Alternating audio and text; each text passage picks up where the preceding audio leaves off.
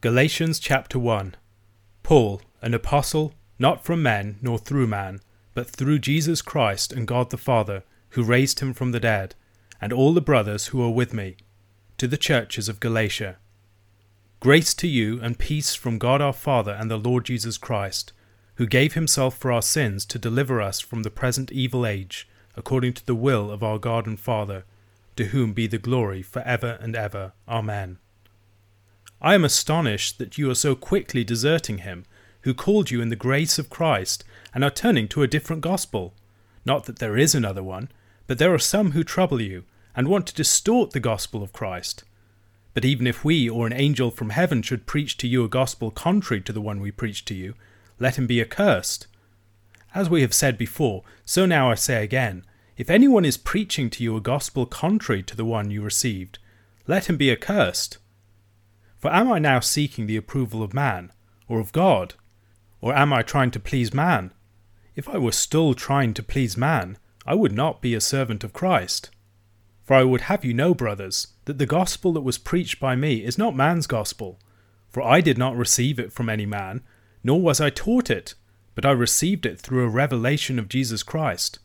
For you have heard of my former life in Judaism, how I persecuted the church of God violently and tried to destroy it and I was advancing in Judaism beyond many of my own age among my people, so extremely zealous was I for the traditions of my fathers. But when he who had set me apart before I was born, and who called me by his grace, was pleased to reveal his Son to me, in order that I might preach him among the Gentiles, I did not immediately consult with anyone, nor did I go up to Jerusalem to those who were apostles before me, but I went away into Arabia, and returned again to Damascus. Then, after three years, I went up to Jerusalem to visit Cephas, and remained with him fifteen days. But I saw none of the other apostles except James, the Lord's brother. In what I am writing to you before God, I do not lie. Then I went into the regions of Syria and Cilicia, and I was still unknown in person to the churches of Judea that are in Christ. They were only hearing it said, He who used to persecute us is now preaching the faith he once tried to destroy. And they glorify God because of me. Paul introduces his epistle to the Galatians in a manner that immediately alerts the reader to one of its most prominent themes. He declares himself to be an apostle, but is concerned to distinguish the source of that apostleship. Paul's apostleship is grounded not in some human commission, nor does it arise from some human authority, but it comes from Christ and God the Father who raised Christ from the dead. Paul at the very outset is defending his apostleship from misunderstanding something that will be crucial for the argument of his letter. Paul writes with the brothers with him, presumably fellow missionaries who are alongside him. He addresses the churches of Galatia. Galatians is unusual in being addressed to the churches of a region, not just a specific city. The question of what region is a live one. There are conflicting theories over where the Galatians were situated. The Roman province of Galatia was large, it covered a significant region of Central Asia Minor, what we would now call Turkey. North and South Galatian hypotheses have both been advanced, so the ethnic Galatian people lived largely in the north of the province, while the Roman province included areas to the south, including cities like Iconium, Lystra, and Derbe, which Paul and Barnabas visited on Paul's first missionary journey in Acts chapter 14, verses 1 to 23. The hypotheses will weigh in, but without deciding, questions of dating the letter, as Paul visited the region of Galatia in Acts chapter 16, verse 6, and chapter 18, verse 23, and may have planted the churches then. However, if the southern Galatian churches are in mind, then it might give weight to those theses that would argue for a much earlier date for the book, perhaps even before the Jerusalem Council.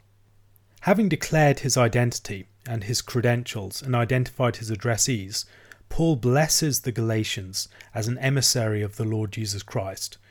Grace and peace is a characteristic greeting of Pauline epistles, and here it comes from the source of the Father and the Lord Jesus Christ. As in his opening declaration of his apostolic vocation, with its reference to the resurrection of Christ, there is again a core theological claim in Paul's reference to the Father and the Lord Jesus Christ here. Christ gave himself for our sins to deliver us from the present evil age, according to the will of the Father. As in the statement concerning the resurrection, the unity of God the Father and the Lord Jesus Christ in the work of redemption is focused upon. The work of Jesus is the work of God. God raised him from the dead, and Jesus gave himself for our sins according to the will of God. And the work of God is the work of Jesus, who was raised from the dead and gave himself for our sins. This decisive, gracious act of God occurs in a person, the Lord Jesus Christ. Also, as the action of the Father, this act will be, as we will later see, one that leads to adoption as sons. This act was for the purpose of delivering the Galatians, alongside whom Paul joins himself and his fellow missionaries in the pronoun us, from the present evil age. If we focus merely upon the statement that Christ gave himself for our sins, we might think of this merely in terms of an individual salvation system. However, Christ gave himself for our sins to deliver us from the present evil age. There is something more apocalyptic going on here. Christ giving himself for our sins delivers us from a doomed world order and age. This all occurs in accordance with the will of the Father, who achieves his purpose in and through history. Paul uncharacteristically ends his opening salutation on a doxological note To whom be the glory for ever and ever. Amen. Having begun in this sort of manner, Paul immediately launches into rebuking the Galatians for their failure to hold firm to the gospel unlike in other epistles, where Paul speaks of his pleasure in his knowledge of his recipients' growth in their faith and their witness, and his confidence in their continued development, there is no such encouragement here. The Galatian churches are turning away from the one true gospel to a message that isn't a gospel at all. There is only one message of good news, and they are compromising it. The language of gospel seems to be a way of summing up the message of Christ in the Gospels, the word gospel tends to be used in terms of the prophecy of Isaiah. Isaiah chapter 40, verses 9 to 11. Go on up to a high mountain, O Zion, herald of good news, lift up your voice with strength, O Jerusalem, herald of good news, lift it up, fear not. Say to the cities of Judah, Behold your God. Behold, the Lord God comes with might, and his arm rules for him. Behold, his reward is with him, and his recompense before him. He will tend his flock like a shepherd. He will gather the lambs in his arms. He will carry them in his bosom, and gently lead those that are with young. And Isaiah chapter 52, verses 7 to 10. How beautiful upon the mountains are the feet of him who brings good news, who publishes peace, who brings good news of happiness, who publishes salvation, who says to Zion, Your God reigns. The voice of your watchmen, they lift up their voice. Together they sing for joy. For eye to eye they see the return of the Lord to Zion. Break forth together into singing, you waste places of Jerusalem. For the Lord has comforted his people, he has redeemed Jerusalem. The Lord has bared his holy arm before the eyes of all the nations, and all the ends of the earth shall see the salvation of our God. The Gospel here is a message about an event in history, about the Lord returning to Zion to deliver it and to be present in the midst of his people for blessing once more, It's a statement of the establishment of the reign of God. Gospel, then, is not a timeless message of salvation. It's a message of the work of God in the fullness of time in Jesus Christ. The gospel can be summed up in statements about the reign of God, which is why the gospel can be termed the gospel of the kingdom. Its more particular realization in the ministry of Christ can be expressed in the statement, Jesus is Lord. That's the shape that the kingdom of God, the reign of God, takes. However, the gospel can also be fleshed out considerably. In the Gospels, not only does the term gospel refer to the message of God's coming reign, or to the particular form that this takes in Christ's lordship, but it can also refer to the larger story of the coming of the kingdom in the ministry of Christ. This can be witnessed in Matthew chapter 26 verse 13, where Jesus says of the woman who anoints him with the costly ointment, Truly I say to you, wherever this gospel is proclaimed in the whole world, what she has done will also be told in memory of her. There, gospel seems to refer to the broader story that is told of Christ and his work in bringing the kingdom of God. I don't see any reason to suppose that Paul uses the terminology of gospel in a fundamentally different manner, although there are clearly different emphases. He is not talking about general and timeless truths about God, but about a historical event of epochal importance, in terms of which all social reality must be renegotiated. However, whereas Matthew 26 uses the term gospel to refer to the expanded narrative of the coming of the reign of Christ, Paul can use the term gospel to refer to the reality of the reign of God in Christ as it is expounded in its character and form and implications. This is founded on the narrative, of course, but the accent lies at a somewhat different point. His concern is to show that the message of the reign of the Lord Jesus Christ, we should always remember that Christ means Messiah, necessarily entails realities denied by the false teachers whose influence he is seeking to counteract.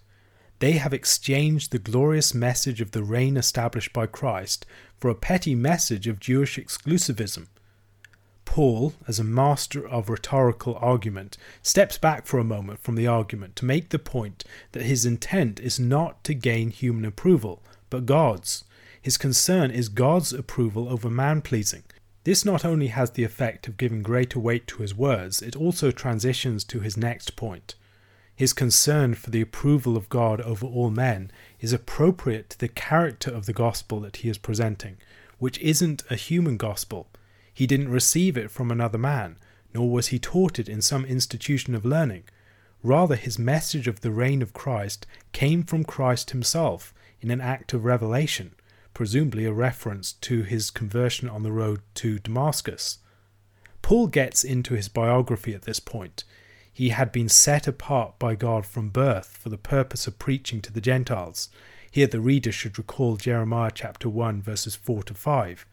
Now the word of the Lord came to me, saying, Before I formed you in the womb, I knew you, and before you were born, I consecrated you. I appointed you a prophet to the nations. Paul also is a prophet to the nations, a messenger to the Gentiles. Further echoes could be found in Isaiah chapter 49, verses 1 to 6. Paul's own life exemplifies the radical grace of Christ. He was a violent persecutor of the church. He was a man of zeal, a man who might remind us of the tradition of zeal represented by characters such as the Levites, Phinehas, or Elijah. However, God had already set him apart for a determined purpose, for which he called him in due time by his grace. Paul is called by God's grace, much as the Gentile Christians were in verse 6. Paul himself, prior to his call, would seem to have been utterly disqualified by his persecution of the church. Yet the grace of Christ is manifested in his choice of Paul. All of the things that formerly represented Paul's standing among his people have been eclipsed by a radical and remarkable act of grace upon which the entire rest of his life must be founded. We might think of characters like Peter and Paul mostly as witnesses to the story, rather than prominent actors in the story. However, I believe we are justified in thinking of Paul's call and mission as something that has redemptive historical significance in itself. Paul is set apart by God by birth for a decisive mission at the turn of the ages. Like John the Baptist had a unique mission in preparing the way for Christ, Peter and Paul, especially, have unique missions in laying the foundations of the age of the church. They are uniquely set apart for these purposes. Indeed, Paul's mission is not just to declare a message of good news to the Gentiles, but to realize the meaning of the message he is bringing in calling Gentiles into submission to the reign of the Lord Jesus Christ. Here, Paul is concerned to make clear that the gospel he preaches came directly from God, not from a human source, and to make this clear, he gives a brief sketch of his life after God's revelation of his Son to him on the road to Damascus. He makes the point that the message of the gospel did not come from Jerusalem and its authorities. Rather, it was a direct prophetic revelation from God in Christ himself. After his conversion, Paul went away into Arabia for a time. This is a mysterious detail of his biography, and it's not entirely clear where the Arabia in question is. As Paul declares that Mount Sinai is in Arabia in chapter 4, verse 25, N.T. Wright has suggested that Paul might be retreading the path of Elijah from 1 Kings chapter 9, where Elijah went to Mount Sinai to meet with God before being sent back to Damascus.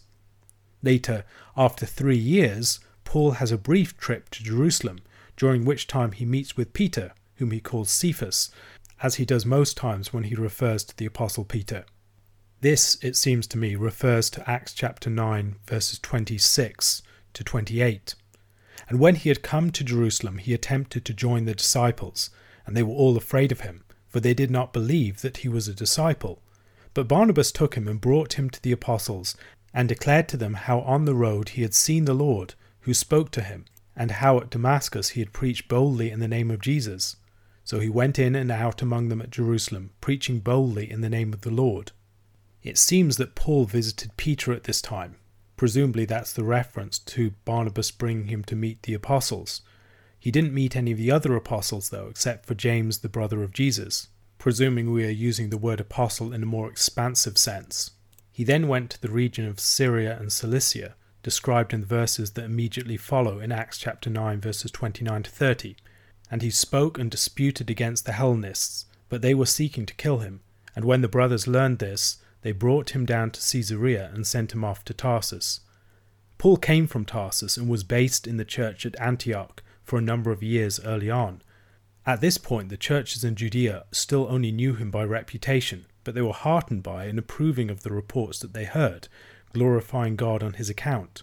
Paul was described as preaching the faith, which suggests that the term faith can carry a more objective sense as the message to which faith properly responds. A question to consider What are some of the most important implications of the fact that Paul's gospel is not from man, but directly from God? Why does Paul so stress this point? Luke chapter 2, verses 8 to 21. And in the same region there were shepherds out in the field, keeping watch over their flock by night. And an angel of the Lord appeared to them, and the glory of the Lord shone around them and they were filled with great fear. And the angel said to them, Fear not, for behold, I bring you good news of great joy, that will be for all the people. For unto you is born this day, in the city of David, a Saviour, who is Christ the Lord. And this will be a sign for you. You will find a baby wrapped in swaddling cloths, and lying in a manger. And suddenly there was with the angel a multitude of the heavenly host, praising God and saying, Glory to God in the highest, and on earth peace among those with whom he is pleased. When the angels went away from them into heaven, the shepherds said to one another, Let us go over to Bethlehem and see this thing that has happened, which the Lord has made known to us. And they went with haste and found Mary and Joseph, and the baby lying in a manger. And when they saw it, they made known the saying that had been told them concerning the child and all who heard it wondered at what the shepherds told them. But Mary treasured up all these things, pondering them in her heart. And the shepherds returned, glorifying and praising God for all they had heard and seen, as it had been told them. And at the end of eight days, when he was circumcised, he was called Jesus, the name given by the angel before he was conceived in the womb. While fishermen are prominent in the New Testament, in which the gospel goes out beyond the land to reach the Gentile peoples, shepherds dominate in the Old. The patriarchs were shepherds, and distinguished from the Egyptians by that fact. Moses was a shepherd, as was David. In a familiar Old Testament image, both God and the leaders of Israel were regarded as shepherds of the people, with the nation as their flock. In Psalm 23, the psalmist famously declares that the Lord is his shepherd. Moses was a shepherd, and he delivered Israel from Pharaoh as a shepherd, using a shepherd's rod to strike the enemy of his people and leading Israel through the wilderness like a flock. We see this in Isaiah chapter 63, verses 11 to 13. Moses' first encounter with the Lord was while keeping watch over his father in law's flock. He saw an angelic appearance with glory phenomena, something that probably occurred at night, considering the appearance of the fire in chapter 3, verse 2 of Exodus. He was given the further sign that he would later worship the Lord on Mount Horeb with the people after bringing them out of Egypt. The shepherds in Luke chapter 2 are watching their flocks when they see a glorious angelic appearance, accompanied with the glory of the Lord, and are also given a further sign. Here we should note the parallel between Exodus chapter 3 verse 12 and Luke chapter 2 verse 12. Exodus chapter 3 verse 12 And this shall be the sign for you, that I have sent you When you have brought the people out of Egypt, you shall serve God on this mountain. Luke chapter 2 verse 12. And this will be a sign for you. You will find a baby wrapped in swaddling cloths and lying in a manger. The contrast within the parallel is striking, however. The sign received by Luke's shepherds is that of a baby wrapped in swaddling cloths, lying in a manger. The sign given to Moses, the pyrotechnics of Israel's encounter with and worship of the Lord at Sinai, is eclipsed by the sign of an infant in a feeding trough. In both cases, shepherds are led to an encounter with the Lord. In the first, the Lord is shrouded in the dread darkness of the thundering and fiery glory cloud. In the second, he has come as a swaddled child in a manger. The significance of the sign of the swaddled child in a Bethlehem manger being given to shepherds probably arises chiefly from Old Testament prophecy. The Old Testament foretold the coming of a messianic shepherd from the line and town of David. David, of course, being the great king who was called from the flock to shepherd God's people Israel. In Ezekiel chapter 34, verse 23, And I will set up over them one shepherd, my servant David, and he shall feed them, he shall feed them and be their shepherd. In Micah chapter 5, verses 2 to 5, But you, O Bethlehem Ephrathah, who are too little to be among the clans of Judah, from you shall come forth for me one who is to be ruler in Israel, whose coming forth is from of old from ancient days.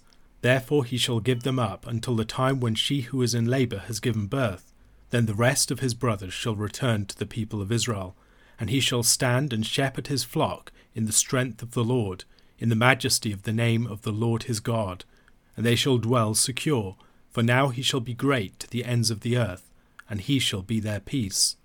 An infant in a sheep's manger in Bethlehem, the town of David's own birth, is a sign that she who is in labour has brought forth. We might hear in the background here the story of Rachel, of Micah's prophecy. Bethlehem has finally been reached, and the Messiah is going to be born. Rachel died on the path towards Bethlehem, giving birth to Benjamin in the context of a prophecy that kings would arise from Jacob. Benjamin, the one who was born when Rachel had not quite reached Bethlehem, would be the ancestor of the first king, Saul. But ultimately, it is David, the king from Bethlehem, who ends up having the enduring dynasty. The shepherds, who we might see as symbolizing the leaders of Israel, encounter the promised great shepherd. However, there is a surprise. The one who was to feed the people as his flock is himself in the feeding trough. The Messiah will feed his flock, but not in the way that people might have expected. He himself will be their food. Moses had a significant and foreshadowing encounter with shepherds at a well in Midian prior to his encounter with the Lord at the burning bush in chapter 2 of Exodus. He delivered the seven daughters of Jethro from the abusive shepherds and watered their flocks. The one drawn from the water became the one who gave water in the wilderness.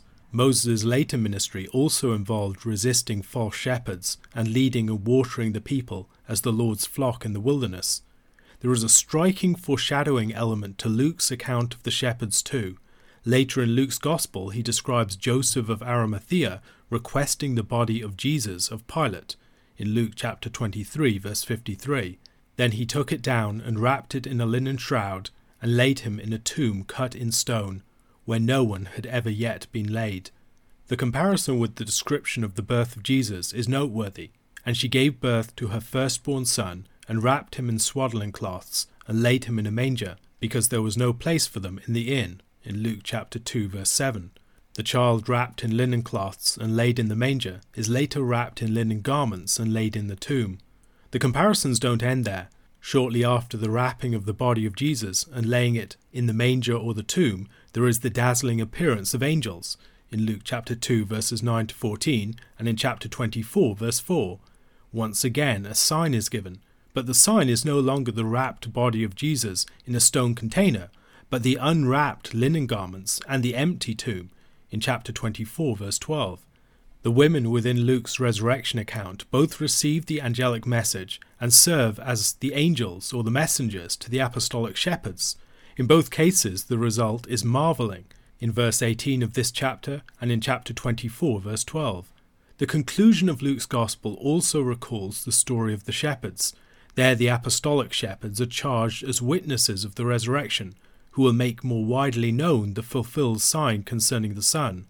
The Gospel ends with words that echo the end of the account of the shepherd's visit. In Luke chapter 24, verses 52 to 53, and they worshipped him and returned to Jerusalem with great joy, and were continually in the temple blessing God. Here, in verse 20, and the shepherds returned, glorifying and praising God for all they had heard and seen, as it had been told them. Luke's account of the shepherds is the story of a wondrous and remarkable sign, reminiscent of the sign of the burning bush, anticipatory of the sign of the empty tomb, and revelatory of the promised arrival of the Davidic shepherd. The shepherd Moses' burning bush anticipated the greater sign of the burning mountain of Sinai, as the Lord's presence later descended upon it, appearing to the people that Moses shepherded out of Egypt. The wrapped child in the manger seen by the Bethlehem shepherds anticipated the greater sign of the unwrapped linen garments in the empty tomb to the apostolic shepherds. The account of the shepherds as witnesses, their bursting forth in praise, the theme of rejoicing, and people pondering things in their hearts, also connects this account with that which precedes it in the account of John the Baptist's birth and Zechariah's song of praise. Once again, the purpose of such an account is to help the reader to interpret the meaning of the events. The angels are bringing good news of the birth of the Davidic Messiah to shepherds. Some have observed that the language of Lord, Good News, and Saviour are all terms that were prominently used by the emperor, with whose action this chapter was opened. If Matthew frames Jesus as a challenger to Herod as the King of the Jews, perhaps Luke might be framing Jesus in part as one whose kingdom will eclipse that of Rome. A question to consider. Luke draws a number of parallels between Jesus' birth and his death and resurrection. How many of them can you identify?